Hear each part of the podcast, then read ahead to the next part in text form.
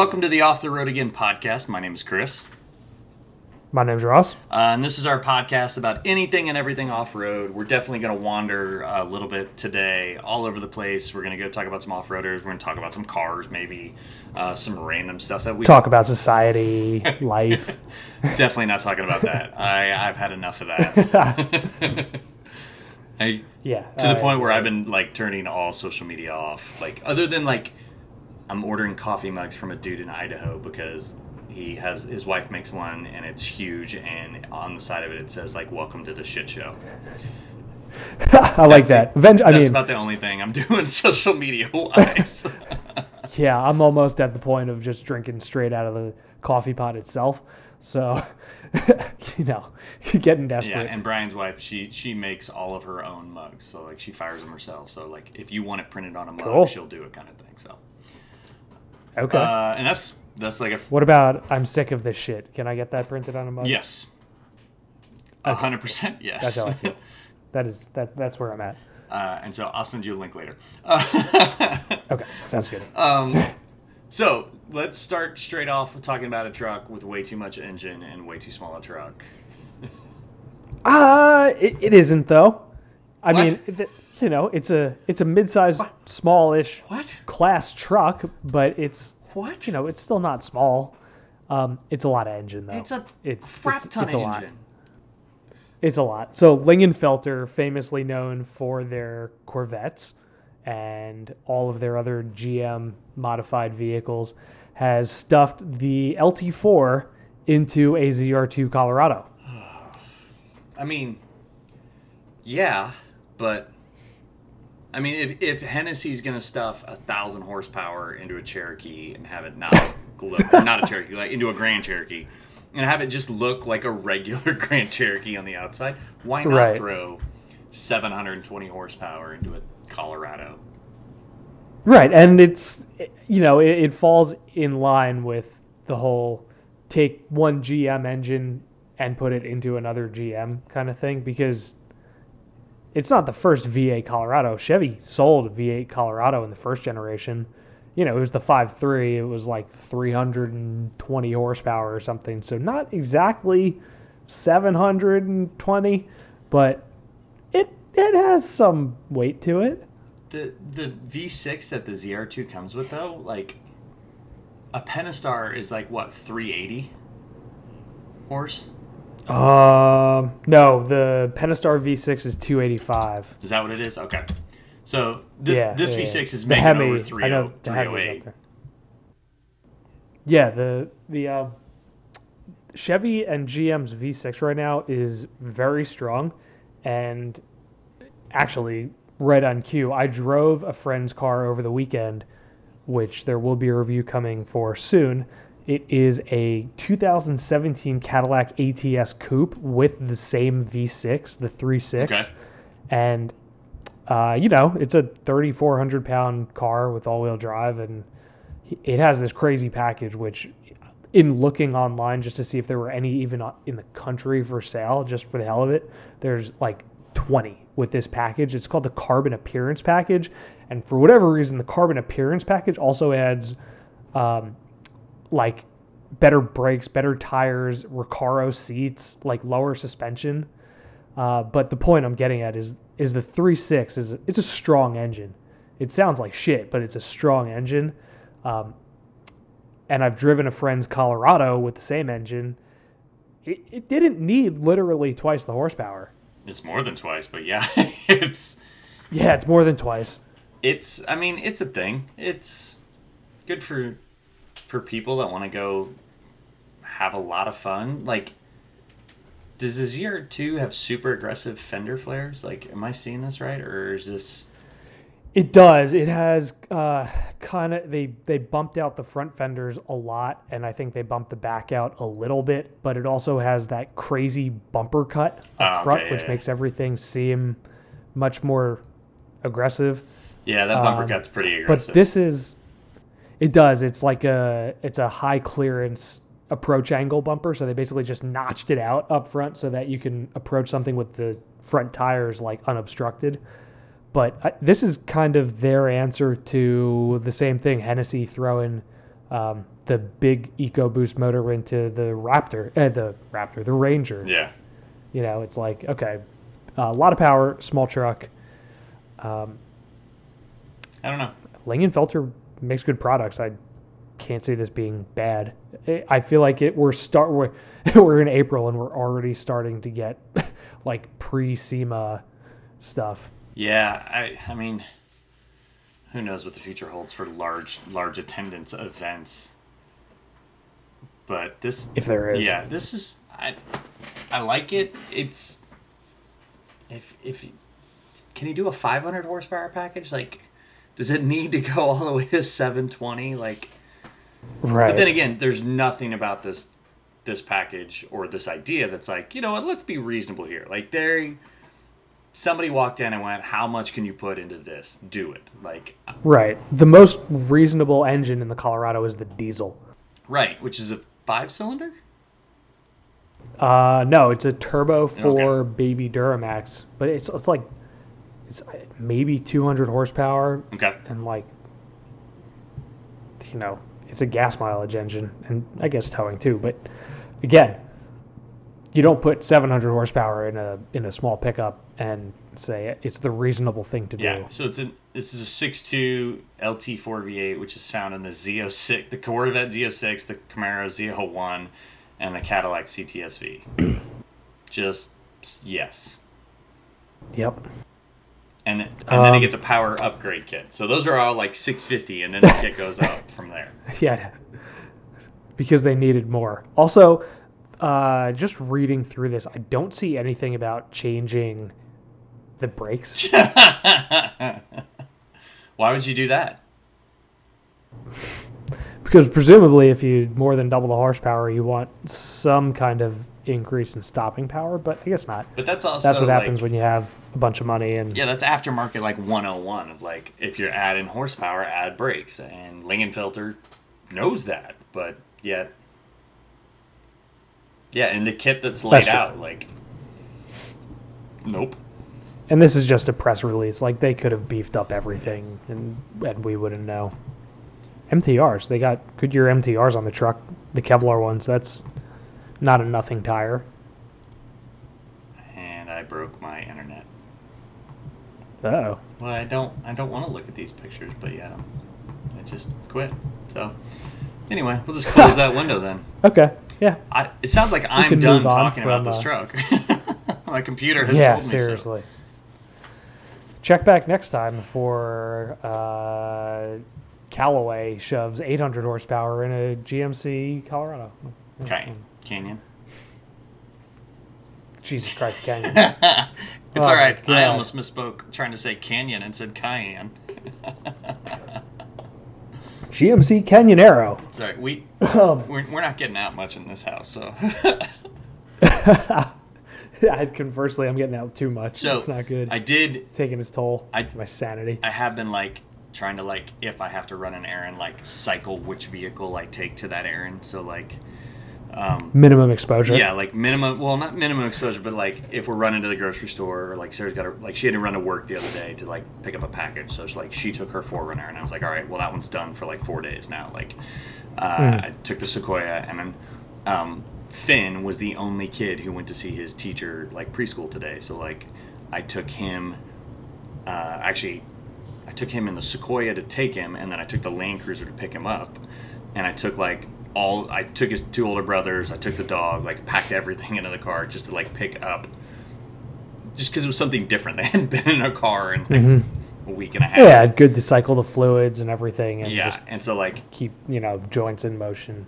It made me 100% think about like how ready I am to take the Land Cruiser out for a much Land Cruiser or Sequoia. Like I'm ready to take one of them and camp, and I slammed my hand on the desk. That's how ready I am. Somebody was like, "Yeah, great." Somebody, there's a. That's okay. I just smacked my knee to the table. Yeah, there's a local guy here who runs I think he runs a Ram Rebel as like his overland rig, and he was like, "Man, when this is over, I need a week in the mountains." And I was like, "Man, seriously, this is over, like I need a week by myself anywhere. I don't care, like Flint Hills of Kansas, just away." Yes, like Yeah. The problem is, as soon as this is over and they let everybody out, like everybody who's got a rig is going to be on a trail somewhere. Seriously. So Sam and I had that idea on Friday night. We were eating dinner. And we were like, we should go somewhere tomorrow. So, you know, try to go hiking. We get to the first hiking spot, and there's literally a board outside the parking lot that says "parking full." It's like, what? How? And then we went to the next one. It was the same thing. Then went to the like off the track, you know, kind of backwoods dirt road to get their hiking spot. And couldn't even park. Huh. It's like, oh God, everybody has the same idea. Yeah. Because hiking seems kind of like an escape, but you know, but when there's nobody to patrol it. Yeah.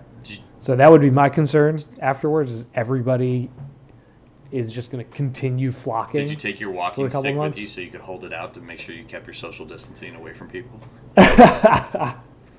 We've been joking about that, like in the shop, and we're just like walk around the broom spinning in circles. Exactly. 6 feet, motherfucker. Stay away.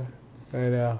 It's wild. It really is wild. It's definitely weird. But all right, the next point that we have, I can full and complete honesty, I have not read a single one. Okay, so then we can either save that for another time, or you could just tell me about them and I'll react to them. Okay. So, what do you expect the reviews of the new Defender to say? Because it probably says exactly that. Capable, looks pretty good, still crazy expensive. I can't wait to see it in Africa.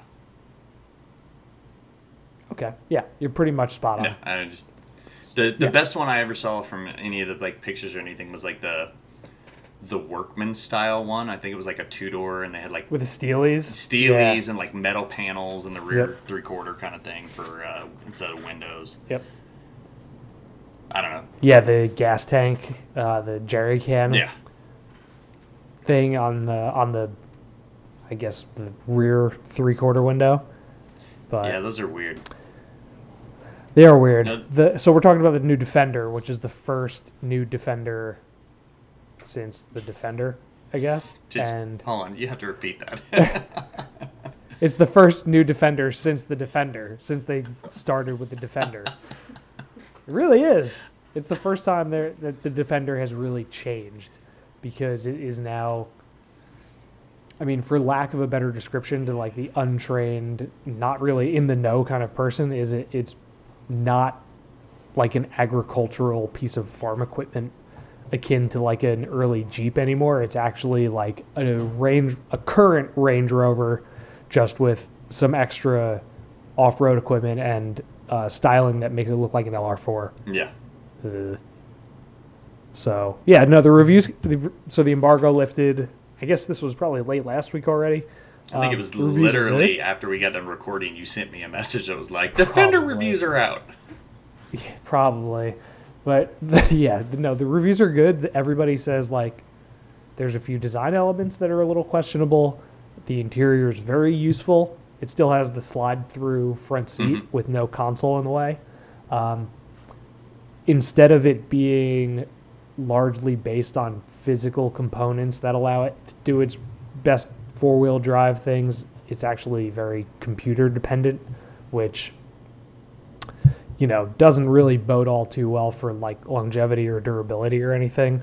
But it seems like they beat the crap out of these things on this press trip. Yeah, they were in, you know, like literally they were in Africa. They were in Namibia or something. Yeah, Namibia is what I was going to say. Namibia. But yeah, so the reviews are out. They're crazy expensive, these things.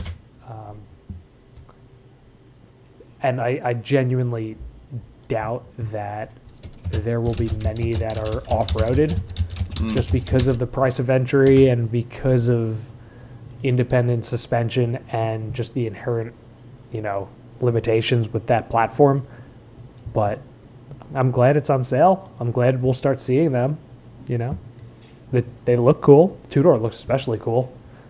Yeah, I searched up, like, Namibia, Land Rover Defender, like, seeing what I could see, like, from the press launch, and man, there are a whole lot of better looking classic Defenders that come up. Pretty much all of them, yeah. There's a green one with a white roof that is just that would be the color scheme I would go for. It's like a mint green with a white roof and the side glass. Which series? Like an early one, like a series one, or like a later one? It's definitely later on because I want to say it's a 110 because it has four doors. Okay. Yeah, so like within the last 20 years or so. Yeah, I'll drop it in the Google Doc real fast. It's just mean to be like, let me look at this great truck while you try to figure out in my mind. Yeah, no. Oh, yeah, that's so good. And it's super clean, like no giant roof rack, no crazy stuff attached to the outside of it. Just those are like 32s, mud flaps. Yeah, just like you can tell that somebody who like lives around the desert and just isn't going too nuts with it. Yep. Yeah, that's a good looking truck. The new one really does. Like if you took an LR4 and kind of grafted onto it some things that you would think are like Defender, design elements, that's how you get there. Yeah, and the ones that they had on the press launch, they look good. They got a spare tire and a high lift jack, but my thing with high lift jacks, well, I guess it does have some cutouts in the very front of the truck that look like anchor points that you could stick that jack in. Like if you just normally it's for sticking the side of the Jeep bumper and jacking it up, right? Like or under a rocker or something. Yeah, but like that's not normally for. But it's two Defenders pulling what looks like a semi full of cattle. This has to be from the press launch. This is all right. Must have been. I'm deleting the green one. Enjoy this magnificence instead. Oh boy, it's a little nuts. Oh wow. Yeah. Wow, the front of the Defender looks a lot like the Viacross in that shot. All I see is just like curved over angry eyes. Like, yeah, it does have heavy eyebrows. They did what Dodge did for the 2015 and newer Challenger, and instead of finishing the headlights, the round headlights, like the halo of it up top, they just chopped it off. So it looks angry. And with the winch bumper, it looks like it's like shocked angry. Like, ooh. No, it's like angry, but it's like tongue is coming out. It's like that. It's gonna be a great character in Cars 4. I had to think about whether or not Cars 4 is already a thing or not, but not yet. Yeah, it's not. Okay, good. No, I wasn't sure if that joke actually had anything behind it. One was like Cars 4 or Cars 5. One was great. Two was questionable. Still, three was fantastic. Two was terrible. Agreed. Completely agreed. Three caught me on like a rough night and I cried. It's funny. I was thinking, speaking of Pixar movies, I was thinking the other day about the saddest movie I've ever seen. And I think it's Up. I think the saddest movie ever is still the intro to Up. Yeah. Like the first 10 minutes. Up's pretty hard. The new one, Onward, will get you too if you're not. Yeah, I haven't seen that yet. Dude, so it's out on Disney Plus right now. Luckily, we're in quarantine, so we had time. We watched it last weekend. Yep. Well, I'm working my way through my millionth rewatch of all the Star Wars movies because they're on Disney Plus too. See, and I'm in the other universe right now, walking back through Marvel. So, but I'm watching chronologically, not release date. So, it started with Captain America, First Avenger, then went to Captain Marvel because that takes place in the 90s, which was a fun jump between the two. And I'm all the way back up to Guardians of the Galaxy Volume 2. Okay. So Thor: The Dark World, still pretty rough. Iron Man 2 it's better than I remember. It is. But then again, Thor: The Dark World was better than I remember too. Like I also watched them while I was painting our bedroom all last weekend, so it was it was easier to watch them. But it took me 3 days to finish Thor: The Dark World, like the last 30 minutes of Thor: The Dark World. Like I never had time to just sit down and finish it. Man, painting your bedroom, you really must need something to do. Well, so we realized early on we're gonna be stuck in quarantine for a while, or not quarantine, but our stay home order. And so, right before that went into effect, we just ran to Lowe's and we're like, 10 gallons of paint. Like, that's a great idea. Because we knew we were going to be here. And even this, so in the last two weekends, the first one I did, the family room fireplace was like a very late 90s wood color that is now a very good-looking white, kind of an off-white. Okay. Which matches the kitchen cabinets, which we had a friend who did them last spring. But we told him, don't worry about the trim in the kitchen. So I did the fireplace and the trim weekend one. But, like, we have a good plan. Like, start Friday night, be done by sometime Saturday. And then take good. Sunday off. Yeah. So first weekend, fireplace, kitchen trim. Last weekend was the entire master bedroom. A Joe Rogan talking to Jonathan Ward podcast got me through a lot of it. Or at least got me to, like, power through the end of it. Talk about two guys who can nerd out. Right. Oh, and God. Joe can hang with Ward when it comes to, like, because I think he's got one of his Broncos, and now he has that badass 80 series that he had. Basically, it's not an Icon build, it's a TLC build. And if you're not familiar with Icon and TLC, like, TLC is supposed to be the more, like, restorative side, where Icon is the batshit crazy FJs and all the, like, but, like, they put multi-$100,000 builds, and TLC is, like... TLC is what you would do. It's just supposed to be like a restoration, maybe a resto mod, but very conservative resto mods, which that's what Joe's basically was. I think it's an LS4. I'm probably going to get I think LS3. LS3 is normally what he goes with, but I'm fairly certain that Rogan's LS4. I think that wasn't the LS4 the motor and like the front wheel drive SS Impala from like 2007. I have no idea. It's probably like LS3 is his normal. So it's an LSA. Okay, LSA makes more sense. Yeah, it's a supercharged 6.2 V8. Yes. So it's making LS4. It's making an estimated 560 horsepower. 580 pound-feet. Jesus. I'll link to Ward's build video for it. So he's calling it, instead of an FZJ80, he's calling it an LSA80. I like that. I was right. The LS4 is the one. Yikes. Oh God, I don't know why they did this to themselves. They put it in like the Impala SS, and it was in a Pontiac very briefly. Pontiac Grand Prix GXP, Monte Carlo SS, Impala SS, and the Buick LaCrosse Super is the LS4. Definitely not what the LSA is. No, not at all. Oh my God! So we got a new bed today, and my wife just adjusted it. And it's totally making this loud whirring noise as it changes. So if you can pick that up on the audio, I'll have to mute that later. Or just leave it in and we'll just enjoy this fun moment. Because it's quarantine. It's just background noise. Yeah. Yeah. Is that the TV? Oh, button? Man. What adjustment was that? Just to bring your feet up? Oh, man. Oh, shit. We got to figure out this thing. Yeah. 3 a.m. Dude, it's we went and bought like the expensive bed, and because it was the first one that I laid on, and my back didn't actually hurt. Which every other bed I've ever laid on, I've always had like lower back pain. So like we bought it the end of February, and it just showed up today. Oh my God. Yeah. But, well, I mean, there's been some stuff going on with, like, shipping and non-essential deliveries. Yeah, I would consider this an essential, but that's just me. I'm tired of my back hurting. I don't disagree. I blame kids. It's their fault. Oh. I can't even. Oh, I guess I can still pick up the second one.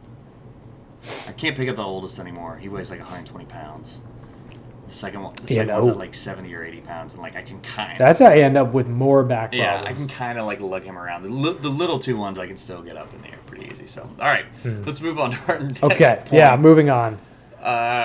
Next point. Bad news. Yeah. Really bad news. Who's buying cars or trucks? Very few people, especially in light of some manufacturers extending lease and sale terms, you know, without consequence. Right. But car sales in March tanked. I don't think they've reported official numbers yet, but I saw an estimate of like a decrease of 82% year over year for March versus, you know, 2020 versus 2019 in states that have shelter in place or stay at home. Yeah. Say that again. 82% was what I saw. Okay. An 82% drop. Why? What are you saying? No, I was just, there's a local FCA dealer that's doing no payments until 2021. Oh my God. Well, yeah, no payments, and then your loan just, your 3-year loan starts 0% for 84 months. So Grand Cherokee. Holy shit. 7.5 years later, is that Grand Cherokee still going to be working? No. Probably not. Probably not. But if you get a Ram, maybe. Maybe. Dude, it's only been 3 or 4 years since Bowman was running around in a 2003. Seriously. If you get a Cummins Ram, it'll still be running. If you get a Hemi Ram, probably not in 8 years. Is the Eco Diesel a Cummins engine, or is that different? No. I think that's VM Motori. VM Motori? Yeah, VM Motori. They're an Italian company. They make the Eco Diesel for the Ram and the Grand Cherokee. And they're listing $7,000 to $8,000 off vehicles on here, just on the web. Jesus. Yeah, the discounts right now, if anybody's looking to buy a car, first of all, good luck doing so in most places. Dude, everybody's gone online. But it's an online model. Yeah, I know. The sales tanked, which very scary for the economy, because who knows what happens. You know, usually a huge decline in car sales is an indicator of something with the economy that comes bad after it. I'm just curious to see what happens to the value of used vehicles, you know, because over the last 18 months, we've seen such a huge spike in good, high quality Tacomas and 4Runners and Land Cruisers. Does that mean that they're going to start going back down? I hope, but probably not. Yeah, I guess if there's a buyer for it, there's a buyer for it. Yeah, they'll probably see the same. Yeah, and more bad news, off-road parks are starting, or as of at least 2 weeks ago, are closing due to the COVID-19 debacle. Did I tell the story last week about, I think I did, about one of the counties nearby was just don't come camp here. Just stay home. If you're a non-resident, we're running you out. Yep. They just, I mean, you know, from one side of things, it's what's the point? I know people want to get out and want to, alleviate all of the stir crazy that's going on, but if it's for pure enjoyment and nothing else, what's the point? So FCA was deferring payments for 8 months to get it all the way to 2021. Toyota says, we'll just defer your payment for the first 90 days, 3 months. So if you had started an 84-month loan 2 days before FCA deferred payments, you could have an 80... Well, yeah. You say until 2021? 2021. 8 months away. You could have a 91-month loan. Yeah. No, thank you. That's fucking crazy. Yeah, that's a hard pass. Yeah. So, yeah. For 2024 runners, deferred payment 90 days, $500 customer cash, 19s, the exact same thing. Jesus. Oh, there's a college grad rebate of $500 as well. College grads, we don't have jobs for you. We don't have money for you. You can't buy a house. You can't really pay off your student debt. But here, come buy a car. I clicked Land Cruiser just to see if there were any. Same thing, 90 days deferred first payment. If you're spending 90 G's on a Land Cruiser, you can probably swing to make your payments. Just saying. But can I go grab an 86 real fast? Nope, same thing. Damn it. No, probably not. You could buy a $10,000 86 though at probably like 1.9% interest. Yeah. So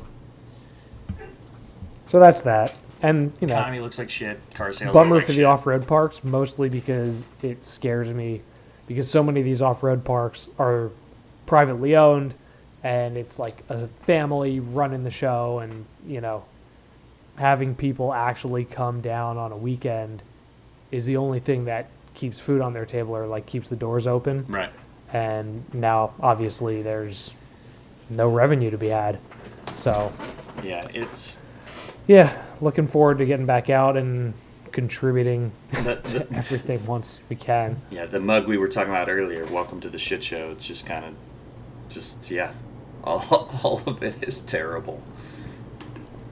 All aboard the shit show. Yeah. The good news is, like, people helping people, like, but that's even hard to, like, get excited about. I don't know.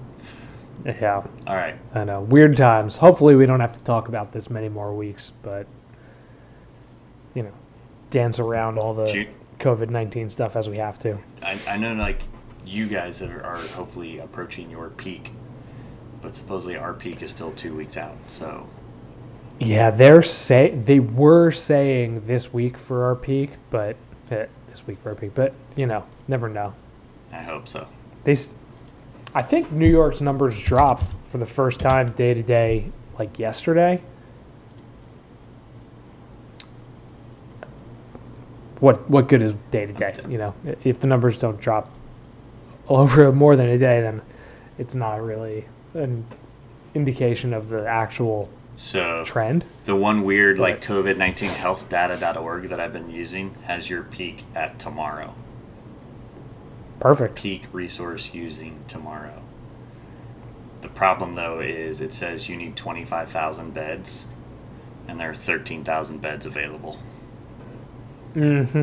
They're actually converting some of the hospital where it's not like a COVID or any type of emergency care stuff to be able to do that, which is what they have to do. Your projected ICU beds needed is 6,000, and you have 718. Fuck. It's really bad. It's hardcore. That's really bad. Oh, Jesus. Yeah, that's really bad. They have your projected peak for daily deaths in 2 days, which is scary as shit. It is really scary. I hope that nobody else dies from this except the people who have done such a poor job to deal with it. Yeah, it's hard all around. That's terrible. Shouldn't say that.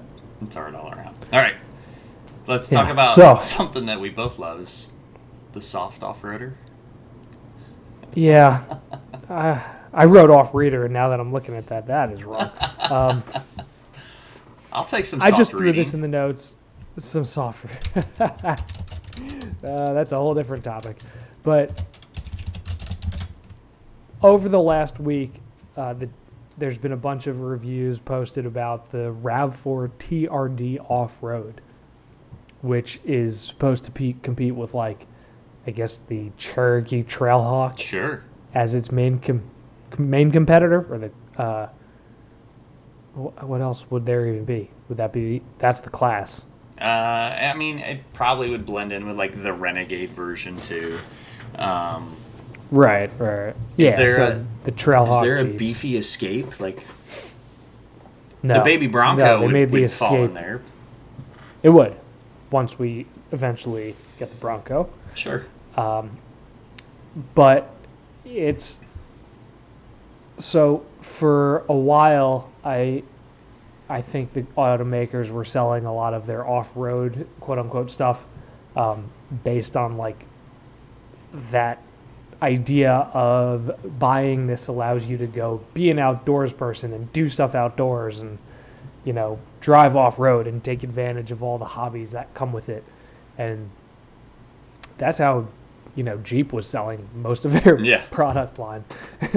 But now the other brands have taken notice and are starting to expand their own off-road trim levels so that it, you know, you walk into a Toyota dealership to look at a 4Runner TRD off-road, and you go, okay, maybe I don't need this. And then next to it is the RAV4 TRD off-road, and it gets better gas mileage, and it's, you know, more space efficient, and it's cheaper, and you end up buying that. So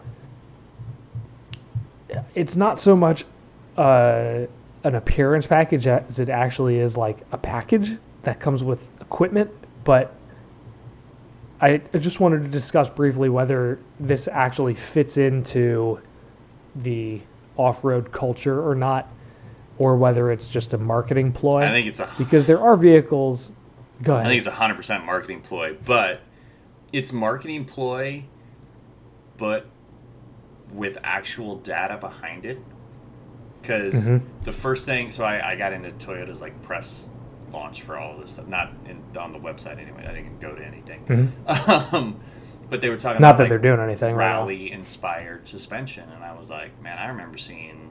I went to 100 Acre Woods, and I remember seeing a RAV4 rally, and I'm pretty sure it had a Millen in it, like, and I scrolled far enough down, and there was talking about the off-road package. And inspired by TRD's expertise gained from Ryan Millen's Rally RAV4. That's a hard sentence to read. So they modeled the suspension based off his suspension that he was running in their race truck, which I'm fairly certain was like an LSD front diff. Right. In his race RAV4, which, man, now I got to go and see if I can kind of rad. Dig out pictures. But in the same vein, like the race prepped 100 Acre Wood Rally RAV4 is extremely different from what they're promoting the TRD off-road RAV4 as being capable of. Yes. You know, they don't want you to bomb down a fire road at 85 miles per hour in this. They want you to drive down a little like dirt track and crawl over some rocks on your way to like kayak, you know? Absolutely. I stuck the image into the dock. Oh, don't do that, Chris. Okay. Yep. So that thing was cool. That was cool. It was the most recent gen RAV4, basically built out to be a rally truck. Not as cool as the V6 four-wheel drive RAV4 that had the hood scoop from like 3 generations ago that was actually kind of fast. I don't even remember that one. Yeah. But dude, that's so long ago on the Land Cruiser build. That's what I took. My dad and I drove that down to the rally, and I was just looking at it, I was like, wow, like, oh my God, there aren't even KO2s on the truck at that point. Like Jesus. So I mean, like, it has almost, it's like what, 8.5 inches of ground clearance, which Subaru has made us all for years with their marketing know that like 9 inches of ground clearance is the standard, because that's what every Outback has been forever. Yep. So I mean, which is crazy because like that's almost Wranglers. Yeah, stock Wranglers like are normal, what, 10.5? Yeah, for like I think the Rubicon might be like right around there. So it will tow 3,500 pounds. Like if you want to do a small like teardrop trailer behind it, like get away with that. Or a boat or a jet ski. Yeah. Or bikes. Yeah, or bikes. It's got a like going with Wild Peaks. Falcon, right. Wild Peaks, ATs, 18 inches. Again, first of all, just to touch on it, there is also an adventure, quote-unquote adventure edition RAV4, but, you know, it's branding. Is the adventure, it's also, like, all of the, like, stickers, but none of the actual tech? I'm not sure. My Toyota.com just froze. Ooh, you get orange stitching on the inside in the adventure. Nice. It's like the an orange appointments placed throughout the dashboard. Some UT fans would be like, yes, that's the one I want. Seriously. I mean, it's and we're gonna come. I don't really want to make the point talking about this, but like anything is as capable as the person driving it. So if you know what you're doing enough, you could go have an absolute blast with this RAV4 cheaper than the 4Runner. Right, and it would probably also be quite a bit better to drive every day. Yes. And you know, and the all-wheel drive system is basically, I think it's like front-wheel drive until you need it torque vectoring to then help. Believe so. I can't find the MPG numbers for the Adventure and Off-Road. I see 2533 for the Adventure. Okay. And again, Toyota.com is not allowing me to scroll. 2533, like, that's pretty good. That is pretty good. You're not, I mean, in my 5th Gen 4Runner, which is the same one that's on sale today, I got like 20 on its best day. So even if you're on the low side of this, like, that's pretty good. Dude, I get like 12 in the Land Cruiser. Yikes. And most days I'm rounding up from like 11.8. Womp. I mean, it's all about womp, womp. All about that extra 0.2. Which I'm not getting.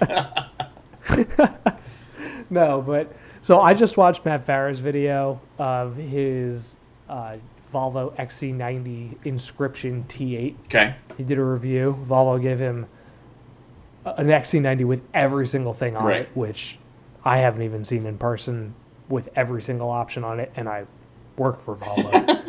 You know, shh, we're not supposed to tell. Yeah, edit that out.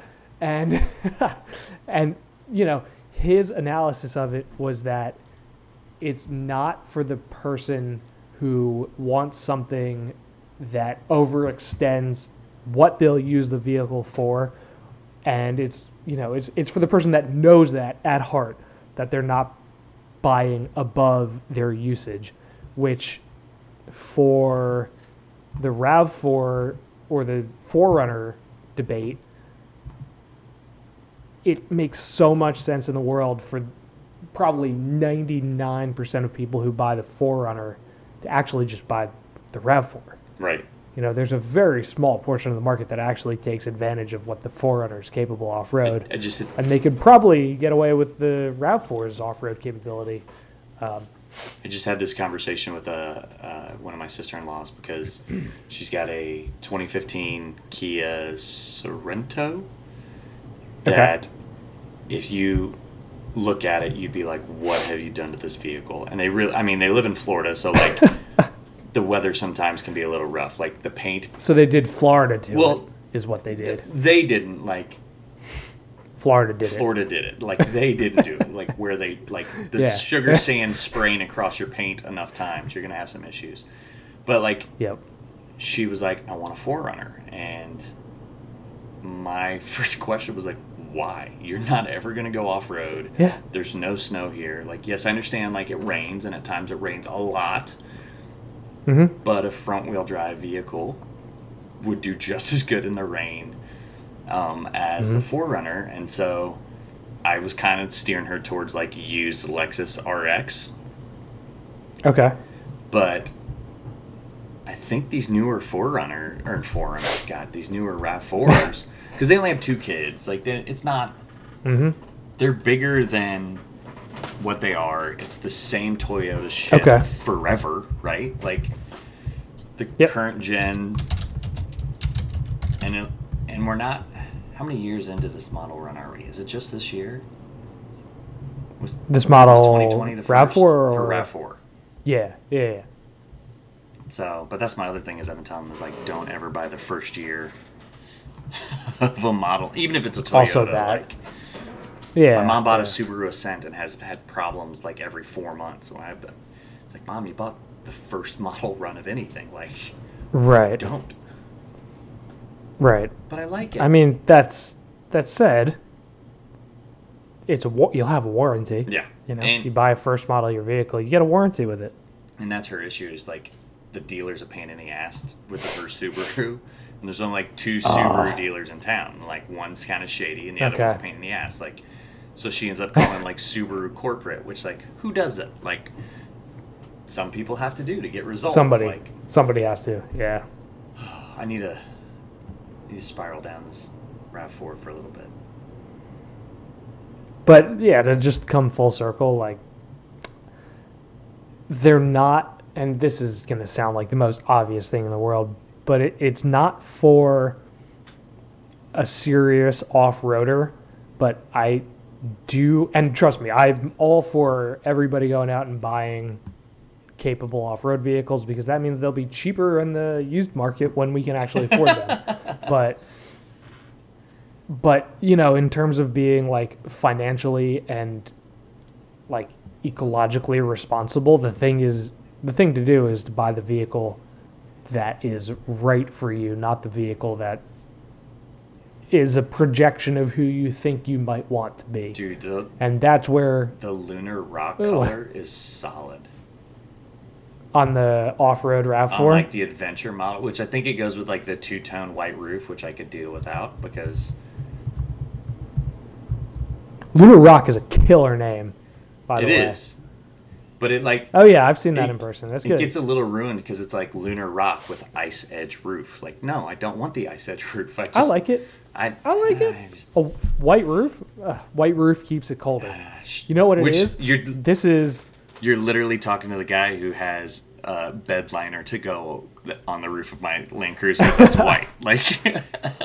And here I am complaining about like putting white paint. The roof on my car is black too, but where was I even going with this? It's the manifestation of the FJ. Yeah, the white roof is better than the all black roof. Like that one looks horrendous. Like, yeah, that's bad. Black roof on a non sporty vehicle is not good.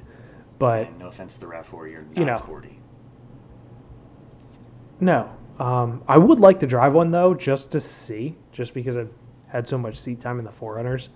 Yeah. I don't know. I'm okay with the soft rotors existing, and especially with the off-road packages existing, because if that allows people to begin to get into the hobby, yeah, then get outside good. More and... You know? Yeah, like some of it's tacky, some of it's just, it exists for the sake of trying to sell one more car to one more buyer, but if it exposes people to the world of off-roading... Sweet. On board. Yeah.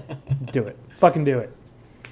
What I don't get, though, is bullshit like the fucking Kia is making a Soul...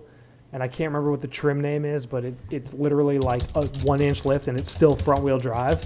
That's no. That's where my threshold for this stops. Okay, hold on. Kia Soul's off-road variant. Last boxy crossover. I'm trying to find it. Where'd it go? GT line. There's a Turbo 4 that's pretty sweet. Yes. Is it the GT line? No. No, GT I think it's is the X line. X line. That's what it is. That is not okay. If you're going to call something an off-road package or whatever. It features a more rugged exterior but has the same 6.7 inches of ground clearance. 6.7 inches of ground clearance and front-wheel drive do not an off-road vehicle make. A fun rallycross car because it comes with a manual too. Okay, that'd be kind of fun. And 147 horsepower at a 2-liter, 132 foot-pounds. That's all you need. I'm in. 147. That's probably more than my car makes now. Which the funny part about all of this is the couple that I'm talking about, like looking at Rav or 4Runners and Lexus RX. Mm-hmm. He drives a full-size Tundra. But before that, well, he had a Tacoma. But before that, he drove a Kia Soul. Okay. Hey, they're good cars. They make a good use of space. He can't say I'd ever. He loves to shark fish, and he talking about good use of space. He could cram all of his rods into that tiny car. Careful with the phrasing. It's not the Prius from the other guys. Yeah, no, it makes me think Honda Element. Dirty Mike and the boys. Still cool. Yeah. Did you see the regular car reviews Honda Element video that dropped last week or whatever? Was it like an hour long or something? Oh, I certainly did not watch an hour. I think keyboard typing enhance. Enhance. No, I missed what it was. They just dropped a 575 Maranello yesterday. Is that what that was? Holy shit! Good for that. 2004 575 Maranello. 2007. Gated Honda shifter Maranello. Five-speed manual transmission from 2 weeks ago. And the week before that was the 4th Gen 4Runner they did. It's funny. It's like the first two regular car reviews videos I've watched in like years. They did a Commander XK as well. Really?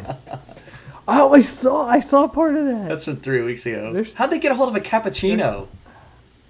They're still kind of cool. I still kind of like the Commander. Yeah, especially when you get to the back step up glass roof for like the third row. Yeah, it's like Jeep did Discovery. Yeah, and when I was at Camp Jeep years ago, they had something that was based on the Commander, and it was a crazy recovery vehicle for a rescue team, and it was amazing. And I've never been able to find the concept. I've put in Jeep Rescue as many times as I could into image search. So if anybody knows what I'm talking about. Interesting. I can't say I have any clue whatsoever. Yeah, the most modern one is a green JKU with Steelies. But this was... That's not the same. Yeah, this was not. This was liveried out to be it looked like paramedic style truck, and it was amazing.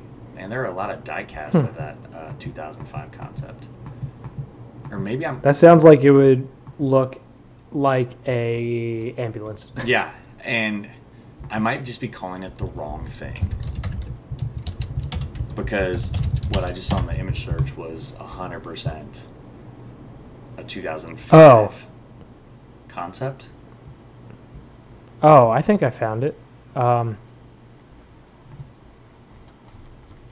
This is amazing radio. Nope. Dude, everyone's stuck. That's in German. That's not the website. Somebody's still going to be listening. I mean, it might just be us, but that's okay. That's fine. So if anybody listening knows what we're talking about, Jeep Commander. God, it was it was on 40s. It was wheel spacered out, huge, and then down the sides, they did what a lot of overland guys do is they put those panels on the outside that allow you to access inside. Oh, for the they took out window? They took out the windows and did these panels instead. Yeah. Man.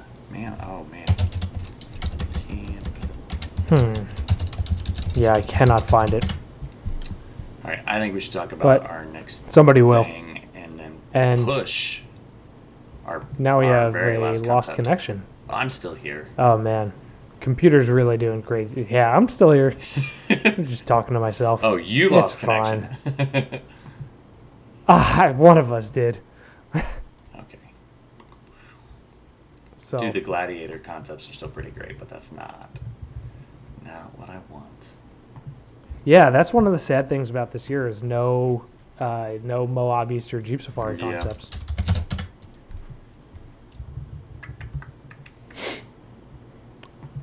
We should hopefully... it was around the same time that the Hurricane came out. You remember the Hurricane? Front. The one that had the wheels that turned inward and could pivot like crab walk? Get out. Front and rear engine. The wheels could turn and it could spin on its own axis. I do remember that. Also, so was this Commander concept painted kind of... in not a leopard but a zebra print thing? No, it was definitely red and white, like an ambulance. Hey, yeah, I found something really strange. I'm gonna never click that again. I found something that's amazing on the Expedition Portal. It's a GIF. It turned a TJ into a... No. They've done all kinds of craziness to it. It's basically a TJ front end with turned into a 6x6 with a camper on the back with an expanding roof, and it's a GIF. Oh God, why? Why not? Why? There's so many questions. The Photoshopness of this image is horrendous. Oh boy. Oh boy. It's on Expedition Portal, so I'll definitely give a link to it. I just threw it in the Google Doc. Okay. Yeah, Expo's good for some really great builds, and every once in a while you come across and you're like, what the fuck is that about? It's definitely somebody just like spitballing like what they wish it could be. Yeah, you know, the Commander kind of goes unnoticed in the off-road world, but you can buy a good Commander for like $5,000 and it still has like, you know, full quadra-track, off-road, everything. Like, they're good trucks. Yep. Not really like the most durable or reliable or rust-free trucks ever. Can you still get them with a Hemi? But... yeah, the Commander was, at least I think so. Man. Oh, some of these are so awkward looking, though. Jesus Christ. It's been so long since I thought of a Commander. Same. You know, it's just like, so I thought that first-gen Patriot was actually, like, proportionally at least, a pretty decently... like a shrunk-down Commander vehicle. Yeah, and the proportions, I think it's the rear overhang on this, but the proportions actually just kind of like work. Yeah. On the Patriot a little better because it's basically the same design. But yeah, the Commander like literally just vanished from everybody's like range of memory. Well, and like it was right at the time when. I think it was like Jeep's attempt to like maybe pull some like Tahoe sales away because they got their third row in, but it was like up over the rear axle, so there was like no leg room whatsoever. Like, yeah, it was more like a third row in name only, not in function at all. Right. It wasn't really, at least from my understanding, wasn't so much a like standalone vehicle as it was basically just a stretched Grand Cherokee. Is that right? Oh man, I don't know. I have to go back and do some research. So you could get it with the Hemi with the 5.7. Okay. And I mean, I'm on Craigslist poking around, and there's a couple for like $2,000. Yeah, they're probably high miles. Yeah, they are like 200. But still, $2,000 for a Quadratec and the Hemi, like yeah, it's not bad. Ooh, this one's army green, and oh, this one's lifted. Yeah, I was just saying. Now we're finding the good stuff. I just found a couple that were really good, but like, if I'm really like serious though, I'd love to get the same variant of Grand Cherokee SRT8. Or the same vintage and try to like mess with suspension the there. Gen? Yeah, and like the 6.1 cars. Yeah, like an 05 to 07. I mean, they really do look good, like muddy. The Commander they that do. Is. I found a. I mean, the SRT Grand Cherokee looks pretty good muddy too. That's true. And it's just fast. They are. I live right in front of a one-way street. That's, you know, like prime spot for people to fly by because there's a stoplight and it's straight and there's nowhere for a cop to hide. And I was literally standing out front yesterday. Like, it was gorgeous out, so we were outside. And I just hear huge V8 exhaust, like, booming off the trees. And I look, and it's a silver first-gen Grand Cherokee SRT8 just fucking flying. It's like, okay, yep, that's pretty much exactly what I expect. Have you ever seen the YouTube video of Robbie Gordon? And then yes. Okay. Oh my God! In the Bull Run video, yes. Where he's scaring the shit out of his friends. Yes. Oh yeah. Oh, he was flying all over the place. Robbie, no. Just.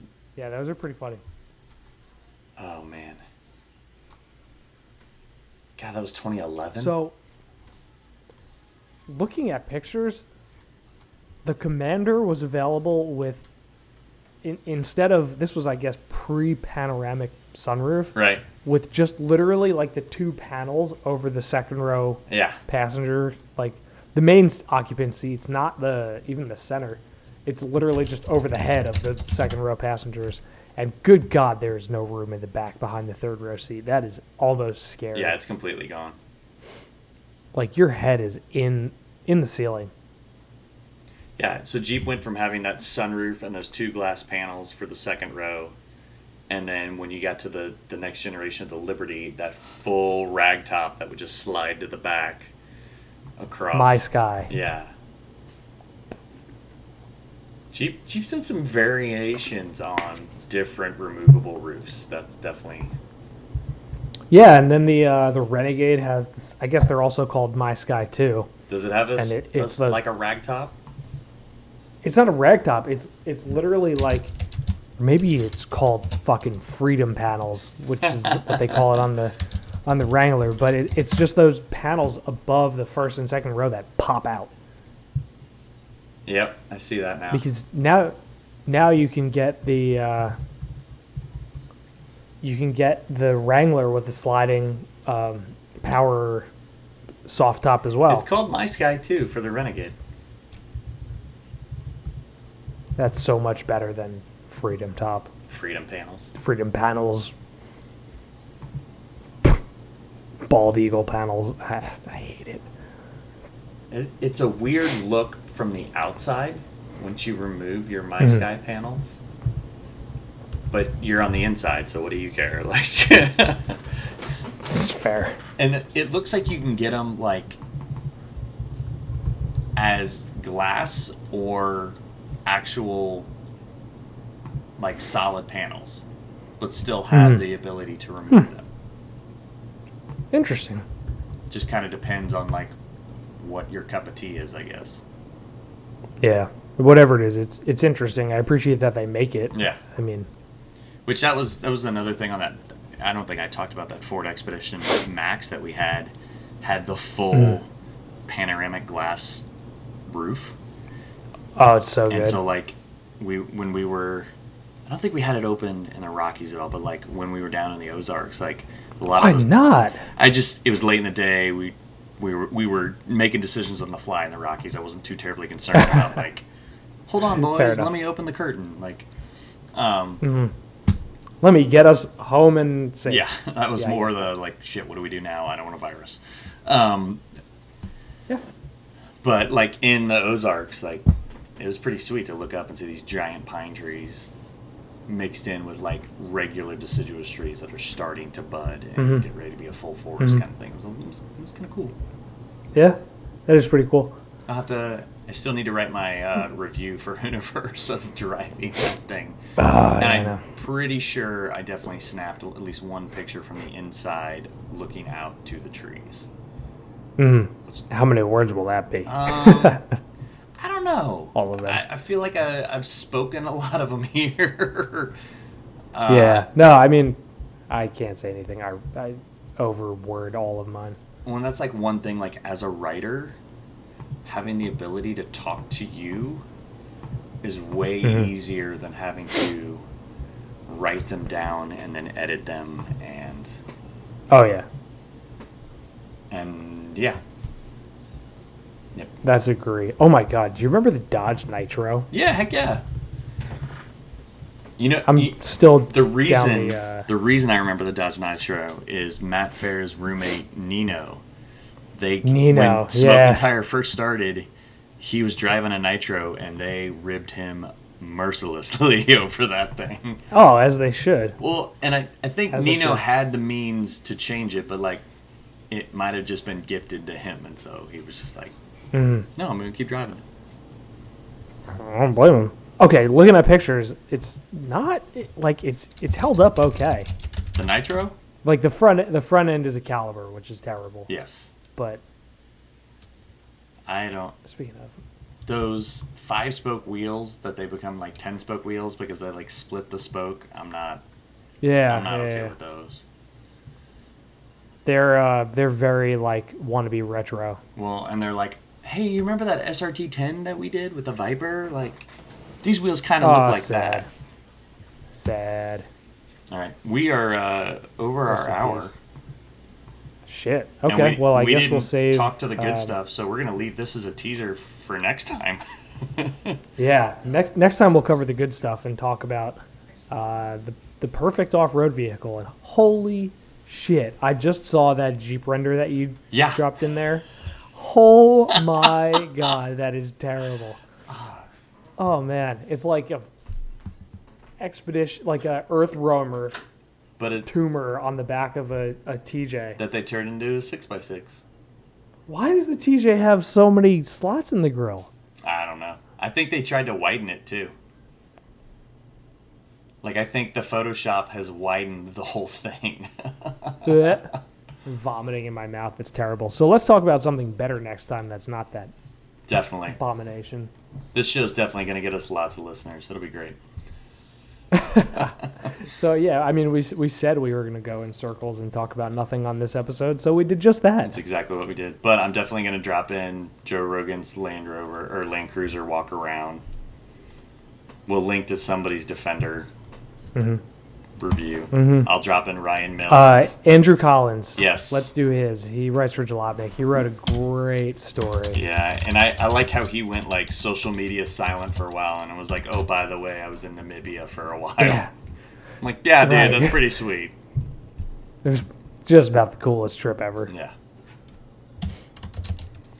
So, all right, well, I think that's it. Now that I'm looking at the clock in like a minute, an hour and five. Yep. So we're good. You can read what we haven't written on hoodiverse.com.